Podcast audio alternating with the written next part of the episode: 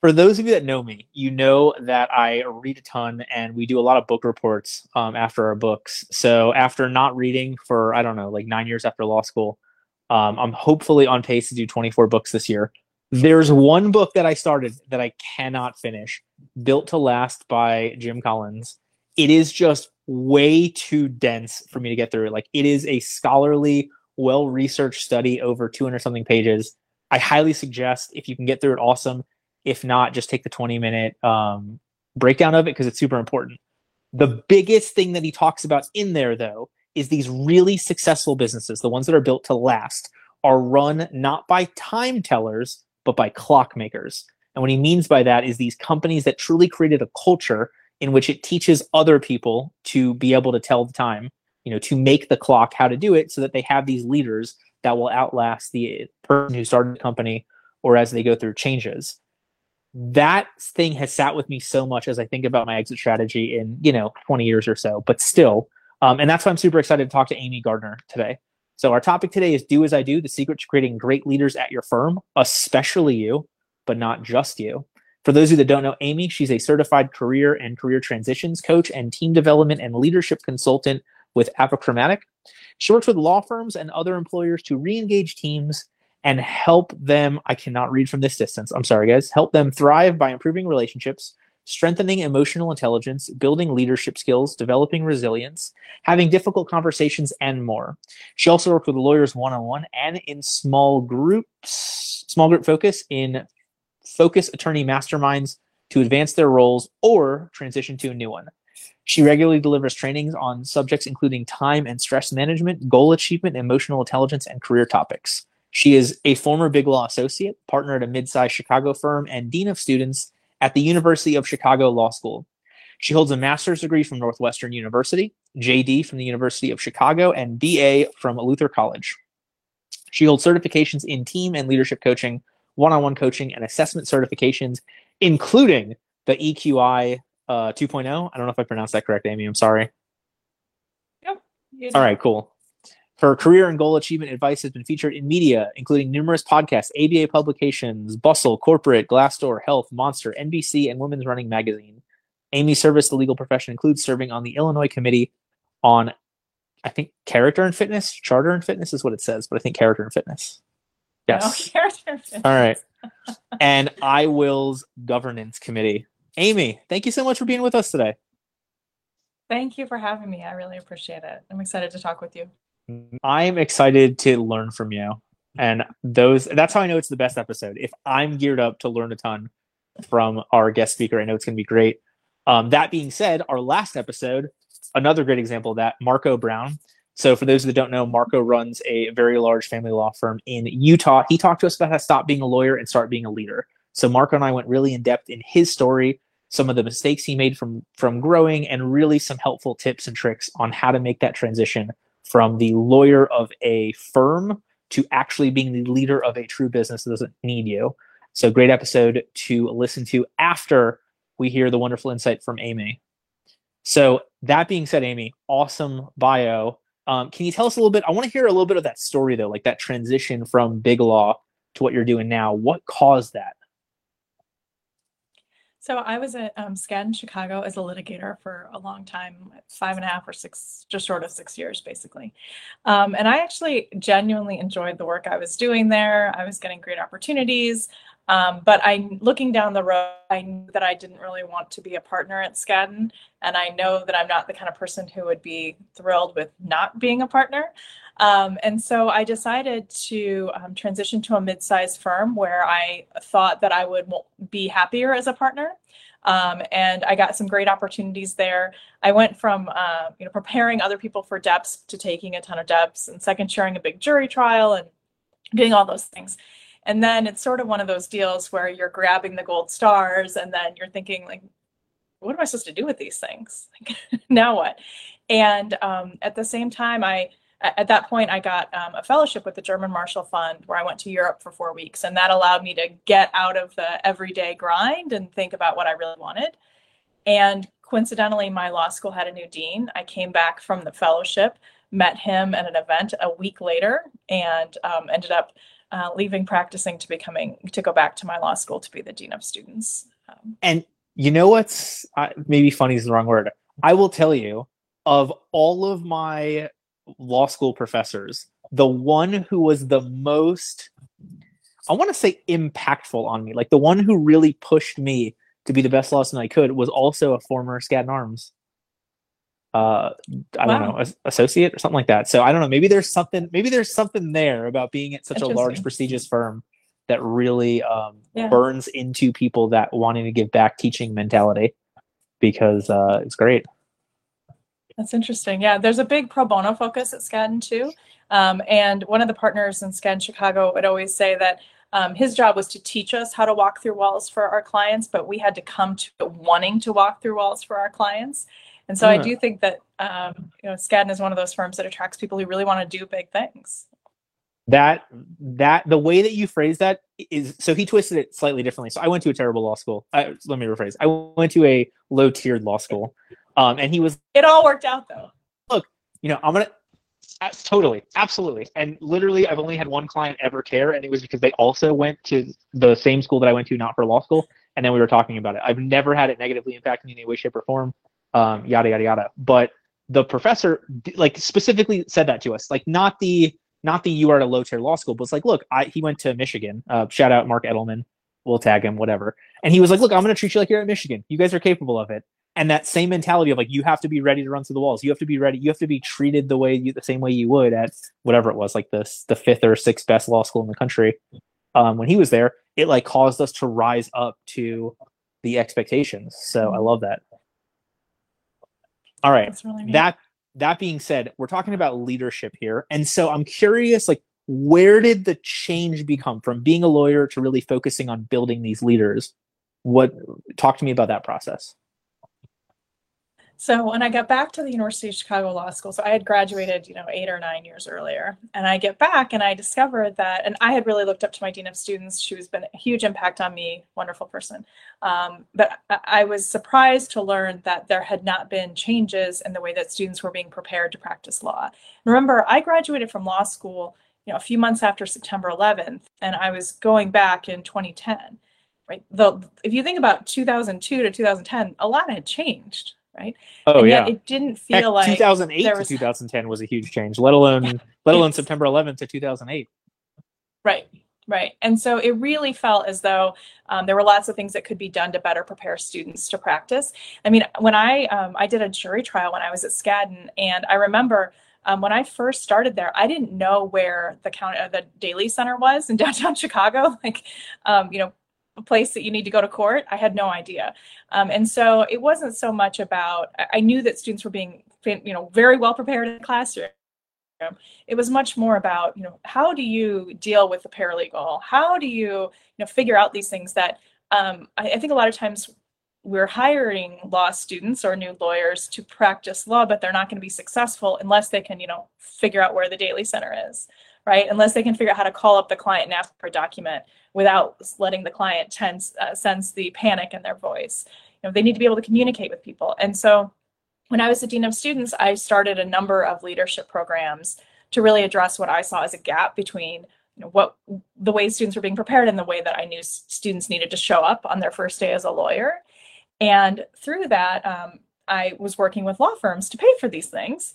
And I kept hearing from law firms again and again, oh, I wish we had had that. Or you know i call and say hey will you pay for a business etiquette class? And they'd say oh we should do that. And so i realized it wasn't so much that it wasn't just law schools that weren't preparing some law schools that weren't preparing law students for these um, leadership things that they needed to know to do well. It's also some of the firms there's a real opportunity there i think to, to enhance the way that we're teaching lawyers um, to show up and, and to lead and so then that just sort of opened the door. And I decided to get my um, coaching certification and a number of other certifications um, to help me to do that. And I went into business actually with my husband, who has a management background, and which has been fantastic because he can help lawyers with some of the many, many, many management um, issues that come up too. So we work together with um, teams both in firms and outside. You know, um, another uh, uh that part's interesting too because I know I give law school so much crap for like exactly the same thing that you were trying to bridge the gap for it's interesting though like so from my perspective i got the opportunity to do a lot of trial team at uh, at the law school that I went to, and so we'd have sitting judges and attorneys and and alum come back and talk to us and train us, and we go to these these tournaments, and we'd always get those judges are like, "You all are better than than real attorneys that I see every day," and I always thought like, "That's so sweet. I really appreciate it. Like, I'm honored that you would lie to us that way." And then I went out as a prosecutor, and I was like, "Oh yeah, there are." A lot of attorneys we were better than. And to be fair, that was because we had a caseload of one over four to six weeks with feedback from 20 people on how to do it and whatever. But it was so interesting to see that thing and realize exactly what you're talking about. Like there are so many attorneys that law school helps you think like a lawyer and it gives you the right to practice, but not the tools to be successful with it. Absolutely. Yeah. And I think, um, you know, eh, when stu- whenever students can be involved in things like legal clinics or um, moot court, things like that, it can be really helpful. Um, but I think too, we need to provide a safe space to make those mistakes and with some supervision so that there's a backstop, right? And I think some law schools are better at it than others. Um, and I think that law, there's some of the burden is on law students to learn these things um, and go out and learn them. But I also think that often law students don't know what they don't know. Um, and so the more law schools can help them, and then the more employers can be prepared to fill in the gaps, the better off they'll be as lawyers. It's interesting. So I, in law school, I got the opportunity to be a CLI at the state attorney's office, a certified legal intern, and then I ended up back as a prosecutor. Um, and it's funny because the PD's office had the same thing, but our school was like, look, you don't necessarily want to do the the PD program beforehand because you're actually representing a specific person. So there's a lot less freedom from the state attorney side, they were like, look, there's an attorney sitting with you. You've got support, but like, if you make a mistake, eh, so be it. Like, you know, like it's only you're only going to deal with misdemeanors. Nothing's terribly serious. If you let somebody off because you screw up, it's a lot better than getting somebody convicted because you screwed up. And I was like, I love that my prosecutor's office is being that open and honest with us. But at the same time, you know, it gave us it gave me the opportunity to do you know half a dozen trials as a law student and twenty something motions mm-hmm. and lose a ton of them and learn so much from it. Yeah, I it's funny. I um I worked one day a week in the state's attorney's office um, in the city of Chicago for part of my third year in law school, and I had done the clinic, and I had I was an editor on law review. Like I had done a number of these things you're supposed to do, and um, it was really helpful to go in there. And I was actually assigned to traffic court, so you know you could do a trial at in 10 and then turn around and have another one at 2 um, and I would often get the the trials that prosecutors would say like either this is super easy, she can't blow it, or we're not going to win this thing no matter what, so let her go. Um, and it was great to have that hands-on experience, and I think more law students need it, and more lawyers need it. Even if you don't expect to be doing trials, I think that the way that you handle litigation is completely different once you've actually had a trial. I mean, I had um, this trial that I did at my second firm. They read one of my deposition transcripts into the record and you better believe that it changed the way I take depositions.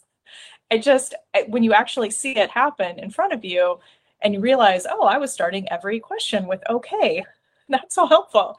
You, you, just, it just makes you a better lawyer. And so I think anything law students can do and lawyer, junior lawyers can do to get more hands on experience is better. Or Amy, you could do the way I did it. You just be really friendly to the court reporters and then they leave out all the filler words. Just, just that kidding. must have been my mistake. Um, all right. So I, my question, because obviously you're working with firms of varying sizes or with lawyers one on one versus firms, is there like a difference in the leadership process on that smaller firm individual basis versus the larger firm more group basis, or is it basically the same tips and tricks? Um, I think that sometimes people in smaller firms come with a different skill set than people who are in a bigger firm, um, just because of the things that have been emphasized. Um, but I think either way, and you know, many of the firms we work with are you know six lawyer firms, and then also we work with the big firms, and we work with teams of in-house lawyers as well as working with teams that aren't lawyers.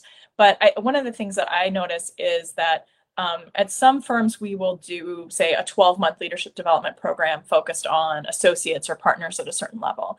Um, at smaller firms, it tends to be more focused on the team. And frankly, I think leadership development is obviously really important for lawyers. That's why you've you know, devoted multiple episodes to talking about it, right? But I think another piece of it that's really important is the team development. And by team, that might be that your firm is a team if it's a small firm. It might be that you have a team, a firm that everybody's a team, but maybe there's a uh, trademark team within it and there's a patent team within it right? And what we see is that with the small firms, often um, there's more of an openness to including everybody as part of the team, which I think gets you better results. So it's one thing for us to work with partners, say, on how to give work or give feedback. But if we can also work with the whole team on overall goals or building trust, um, working on communication skills, then obviously that's just going to um, amplify the results of working with um, people on individual leadership skills. I, I love that. I love that getting the truly getting the entire team, like the team working together, being more helpful. Um, gives me a lot of hope because that's how I do most of my stuff. I'm like, look, you all can have your own department meetings, but like there are certain things that we need to be working together to uh, unsilo. I think is uh, Greg's lingo on it. All right, so then here's my. I, I want to flip that a little bit. Look, there are going to be the law firm owners listening to this that immediately are like, I need Amy. There's no doubt about it. I'm listening to this. I know I need this, whatever. There are other law firm owners that are like, I really hate what's going on. I have this problem. I am stuck on blah, blah, blah, but I don't know what the right solution is. So, for that group of people, what are the common problems that you're seeing or hearing from your clients that lets them know like you're the right fit to help solve for them?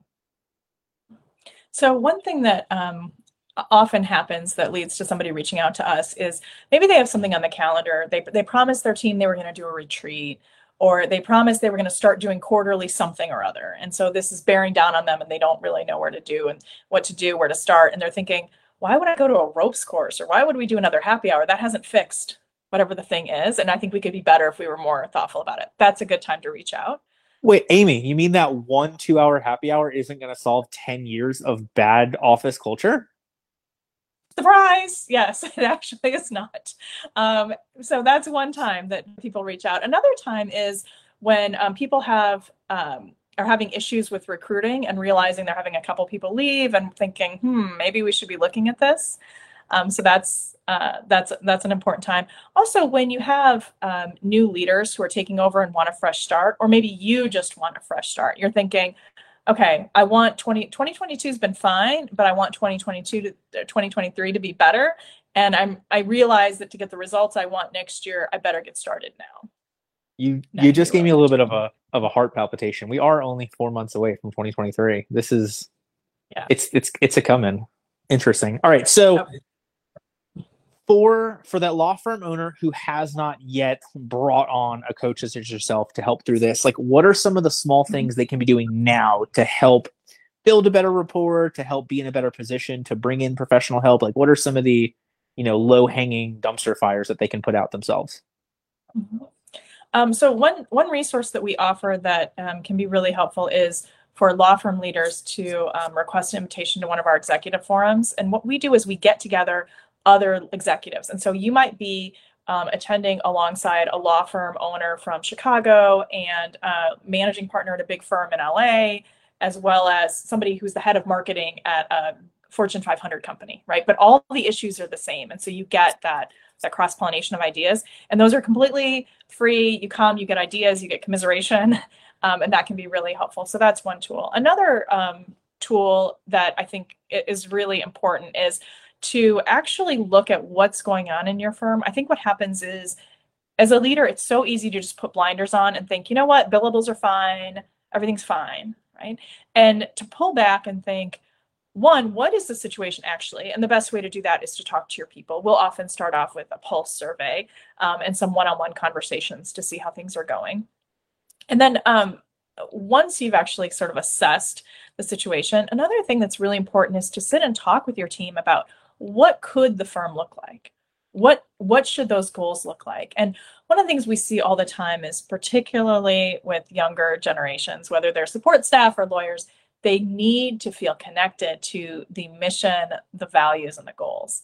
They just say younger generation. Are you talking about like the owner the owner being younger generation you're talking about the employees being younger generation the the employees um the employees gotcha. and the lawyers because um, okay. It, it's so important. It, it can't be, you know, often we'll ask people, what do you think the mission of the firm is? And they'll say it's to, to make XYZ person rich.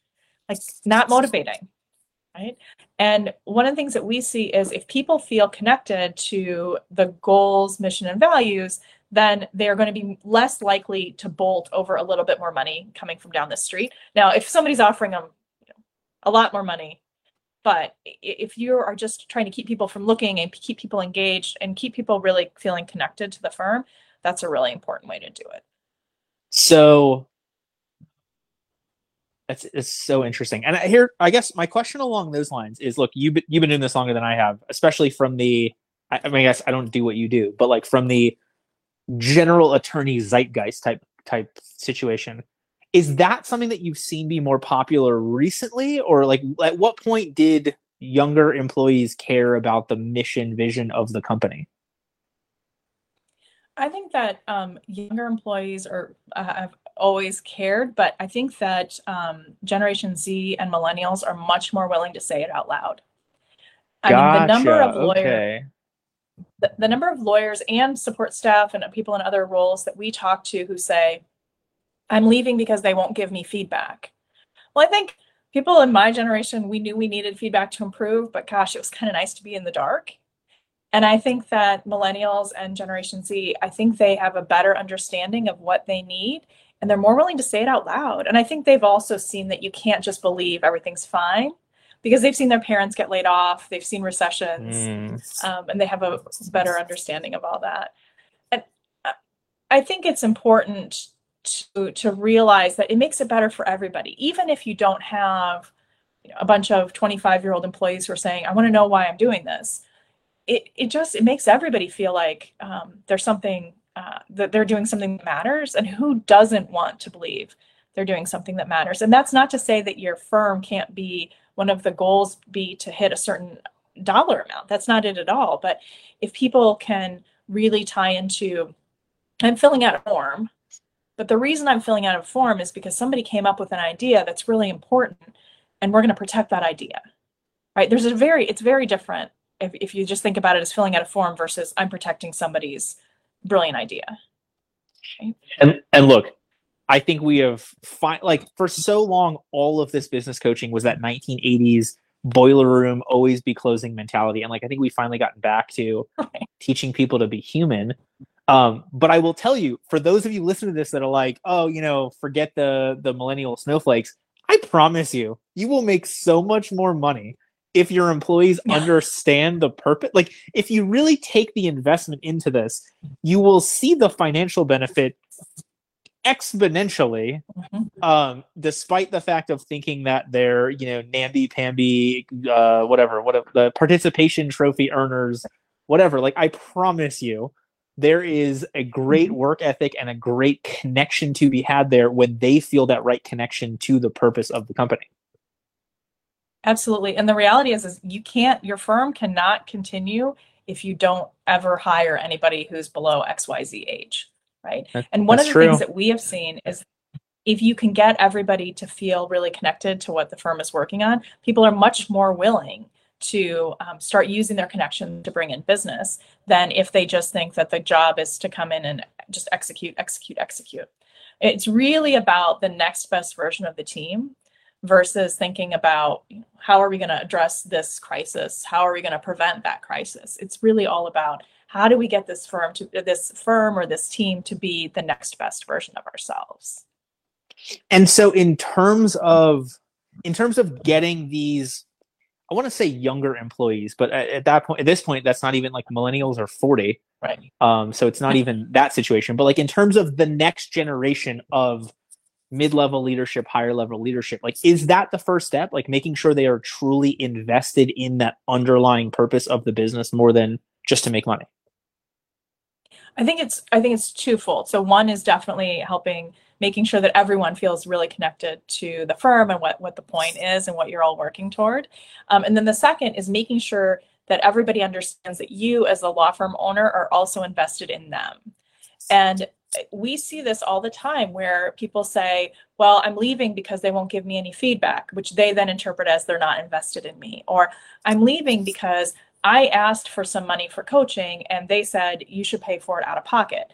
It's not about the XYZ thousands of dollars. It's really about the not being willing to entertain investing in them. Right. And so it has to be that you you are helping everybody get invested in the firm, but you're also showing your investment and care for them. And so in terms of I guess presenting that like in terms of getting that vision ingrained in everybody, what are some of the best practices?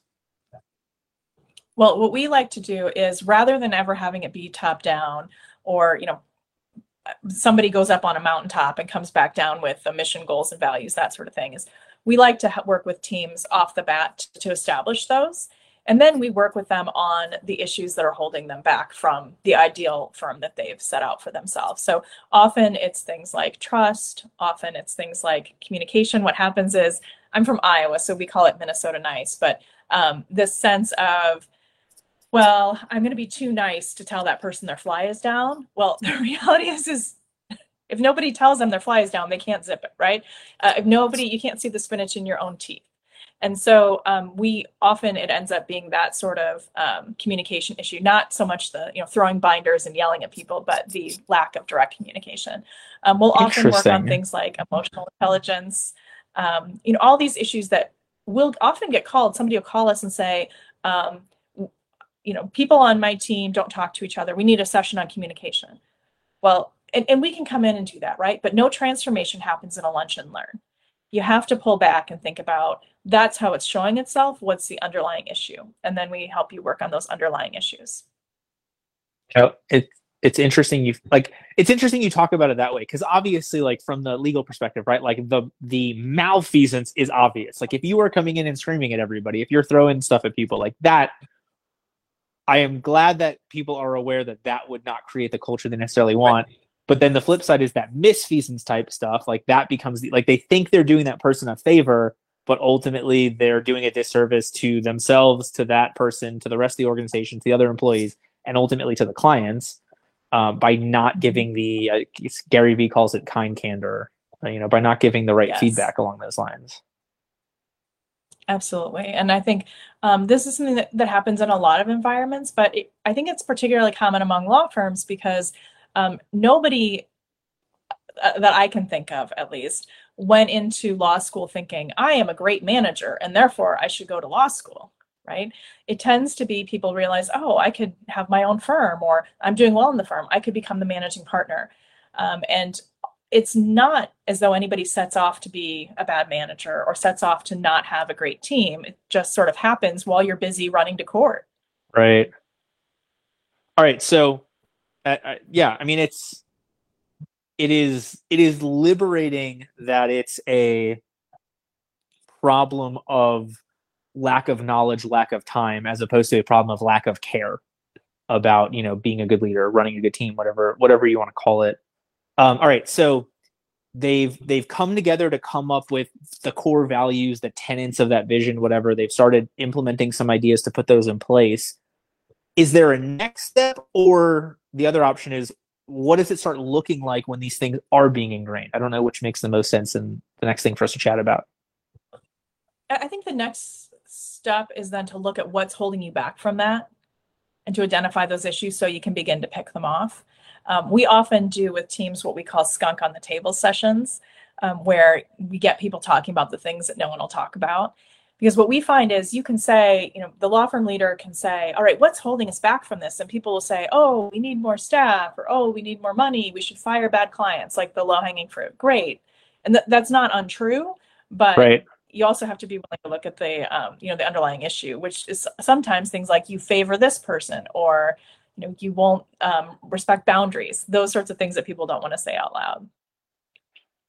I can imagine in talking with a bunch of lawyers, one of the other common ones is we need more trust, but we don't want to share our revenue numbers with the staff. Like, is that that's got to be a common one, right? Yes. all right yes. you're laughing. So I, common. Yeah. All right. Um, what? What's the like? How do you work with somebody to overcome that? Like, I and and to be fair, I know that there are certain people that we will never convince to be more two way honest with their employees. But for the ones that are like mm-hmm. truly struggling with it, but we can convince them to make the right change, how do you help them through that process? I think it's about meeting people where they are and understanding what the concerns are. I mean, the reality is, is that if you trust your staff to see, you know, XYZ's divorce papers, and you expect your clients to trust your staff to see their divorce papers, then I think you have to be th- thinking about why you don't trust your staff with your most personal information. Yeah, well, I mean, like, look, at the end of the day, I, I'm, I'm gonna give the opportunity for there to be a third reason, but ultimately, like, one thing is you don't want them to see how much money you're making at their expense. The other one is you don't want them to see how little money the firm's making, and then have them be worried about leaving. Um, I'm sure there's other reasons, but like, ultimately, it's it's a fear-based analysis somewhere. Well, and I think too, if you don't have, if you haven't done any of the other work with the, the, the team, if you just walk in one day and say, "Oh, here are our numbers," I mean, that's I mean, that's great and all, but you can end up with one of those situations. I think you have to have that foundation of trust. You have to have that foundation of common goals. You have to have that foundation of um, being candid with each other before you do that. And I do think that, you know, often I feel like a part of our job as lawyers is always to help the client reach the goal that they want to reach, even if the method they had in mind is not possible.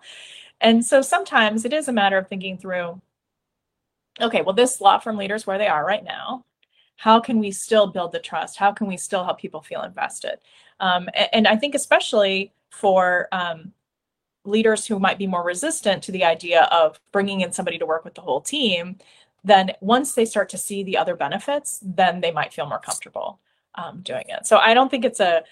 I understand the concern, but um, I do. I do think that a lot of good can come from being candid. And you know, the the reality is is that the people on your team are really your number one client. Right? If you don't take care of your team, they're not going to take care of your clients. And part of how you take care of your team is allowing them to know what's really going on.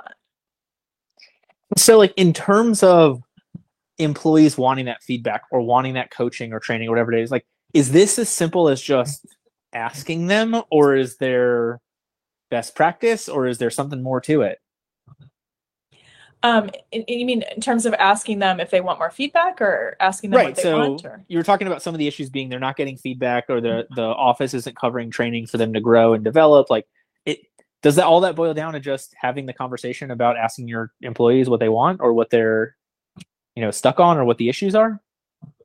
I think it's a good first step. I, another thing that i think works well is to do an anonymous survey.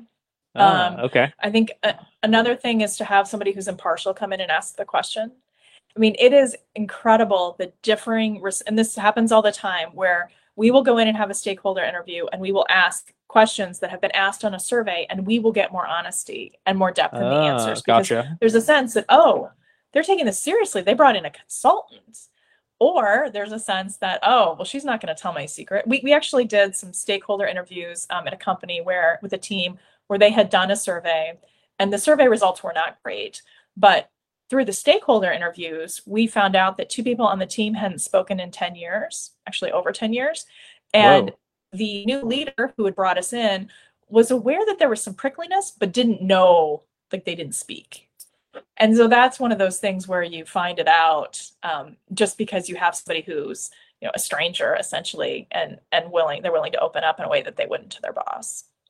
Do you find and i don't know maybe this isn't statistically significant or whatever but do you find that smaller firms it's harder to get that honesty because it's easier to tie it back to who said it versus at larger firms it's easier to remain anonymous with some of the feedback or is that not the case hmm.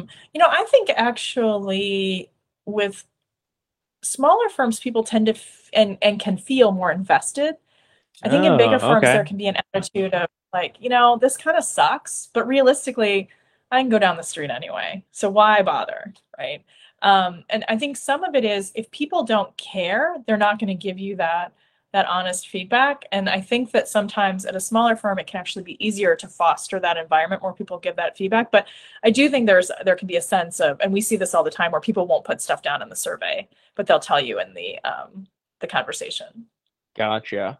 All right, so then I want to change gears a little bit. Like in terms of getting employees to become more leaders, in, ter- in terms of building that next generation of leader, where does that come in, or where does that start?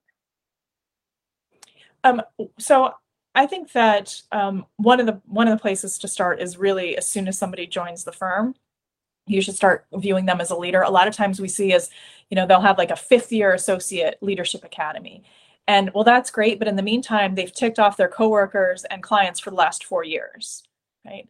Um, and, or they've just felt like nobody cared about them, like a fish out of water, and they've been sitting on Indeed all day, not getting their uh. billables done, right?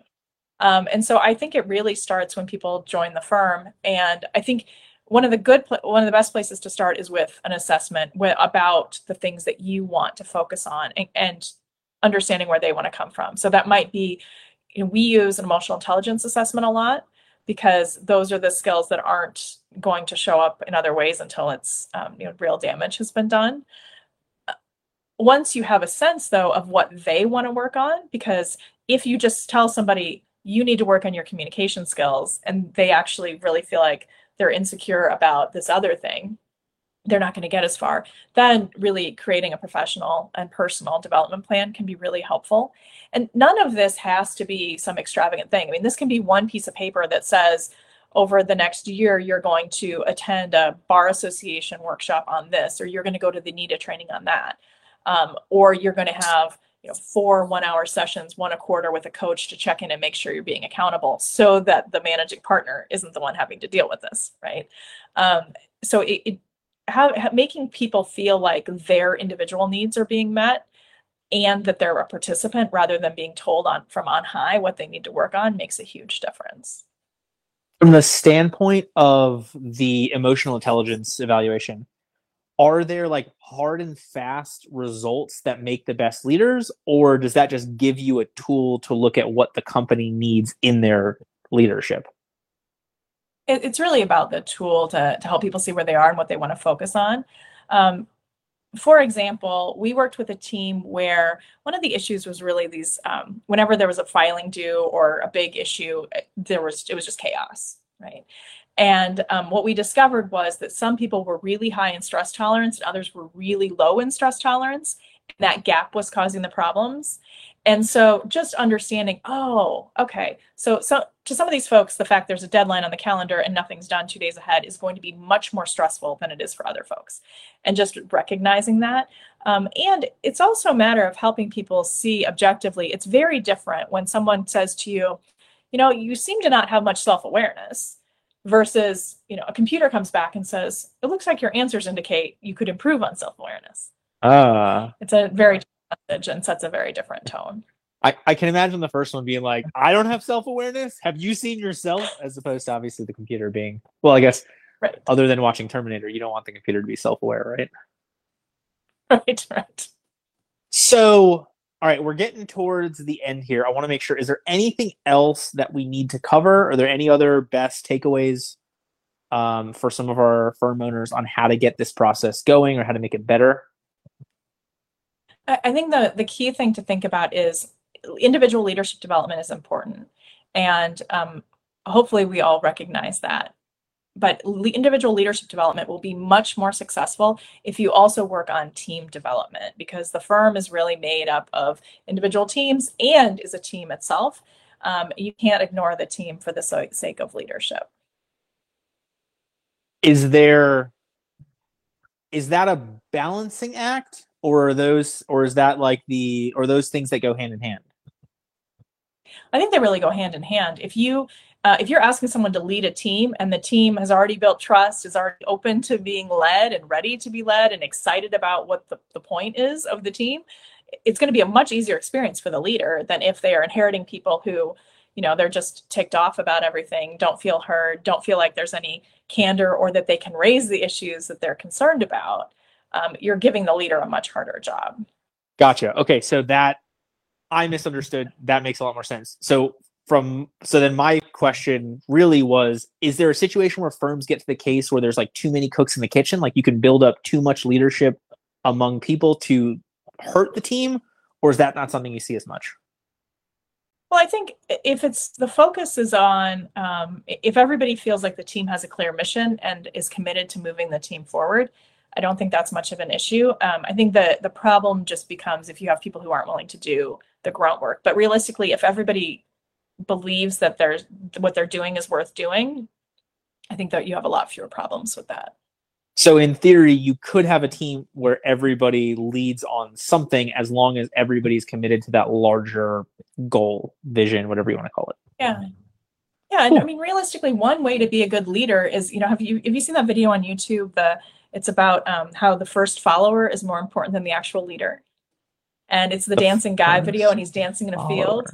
Um, and so he's he starts off dancing by himself, but it's only when somebody follows him that it becomes a movement, right? Otherwise, before oh, that, it's just one weirdo. Gotcha. Okay. And so part of leadership and part of the way we approach leadership is that because you have improved your communication skills, say, or you're better able to, to run a meeting or to address concerns, that doesn't mean you're going to run every meeting. Right? Um, it means that you are willing to pitch in when called on. And there's lots of different ways to be a leader. Um, and some of them, you know, include being at the front of the, the pack and others, other times it means making sure that um, the things are done and being really that first follower. And when you work with the team, I think people are more willing to do that. There's less competition about who's going to get their name on this and who's going to be, you know, recognized as the leader if everybody feels comfortable in their place. I love that. All right, so I want to talk about our next episode, and then everybody will come back to Amy for the biggest nugget of wisdom, the final takeaway. So don't uh, bail on us yet. That being said, next week, so eight eight at two fifteen Eastern time, we're going to have fellow uh, Red Sox tortured fan as me, Bill Farias, with us. Bill's going to talk about where's the beef, setting client expectations. So if you recall the uh, the old Wendy's commercial, which is probably before most of our times, the old lady looking at it, where's the beef, opening up the hamburger. There's no, you know, there's very little meat in there. And so Bill did this really great presentation on uh, Max Law and touched on setting good client expectations starting at the consultation. So I wanted to go a little bit deeper with Bill on some of the things he talked about. So for any of you struggling with the maintaining those client expectations, setting the right expectations, you know, under promising the right way to over deliver, this is going to be the chat for you next week, 8 8, 215 Eastern Time with Bill Farias. But that being said, Amy, you have shared so much with us already, but I want more. And so do our listeners and watchers of this. So for anybody who's been with us for the last, I don't know, 50 something minutes or so, if they remember nothing that you said, what would be your most important takeaway, your biggest nugget of wisdom on how more lawyers can be the exhibit A of a successful attorney? leadership development is really important, but leadership development efforts will be more successful and your firm will be more successful if you also develop your team. I love it. I it just and it's and again, this isn't that one happy hour every five years. Like this is really, I mean, what it's making it a core kind of of that passion, right? Like it's making it part of that internal brand, that business culture, that office culture type fit. Absolutely. And we see again and again that it's not just the money you save not having to replace people. We see again and again that the, the KPIs end up better, right? It, it, it, but if you are only focused on the numbers and not paying attention to the people, you're not going to get the numbers you want. And I should just um, say if anybody who's watching this or listening to this wants to talk to somebody, we talk to law firm owners all the time just to get a download from them what's happening in your firm you know here are some resources you might consider we're always happy to do that. And um, if people have a burning need where they want to talk through it right away, they can send me an email or reach out. And if they're interested in just the, the bigger picture culture issues, but not really ready to do anything about it now, they should sign up for one of our um, executive forums where they can talk with other leaders from various industries and hear best practices and ideas. And the way to do that is you just go to aposignup.com forward slash forum to, to request an invitation to one of those forums. And they're totally complimentary and can be a good way to, to do some networking as well as get some ideas for things that you can do within your firm. Perfect. That was to be my next question was because obviously for everybody who's watching this, we drop the links um, in the comments, but for everybody who's listening to this as a podcast or catches a clip later, we want to make sure we have that. All right. So that being said, Amy, thank you so much for being with us. To everybody who has listened to this and watched it, thank you so much for spending some time with us. And we hope to see you back next week 8 8 at 215 with Bill Farias, where we talk about where's the beef, how to set the right client expectations. Until then, have a great week, everybody.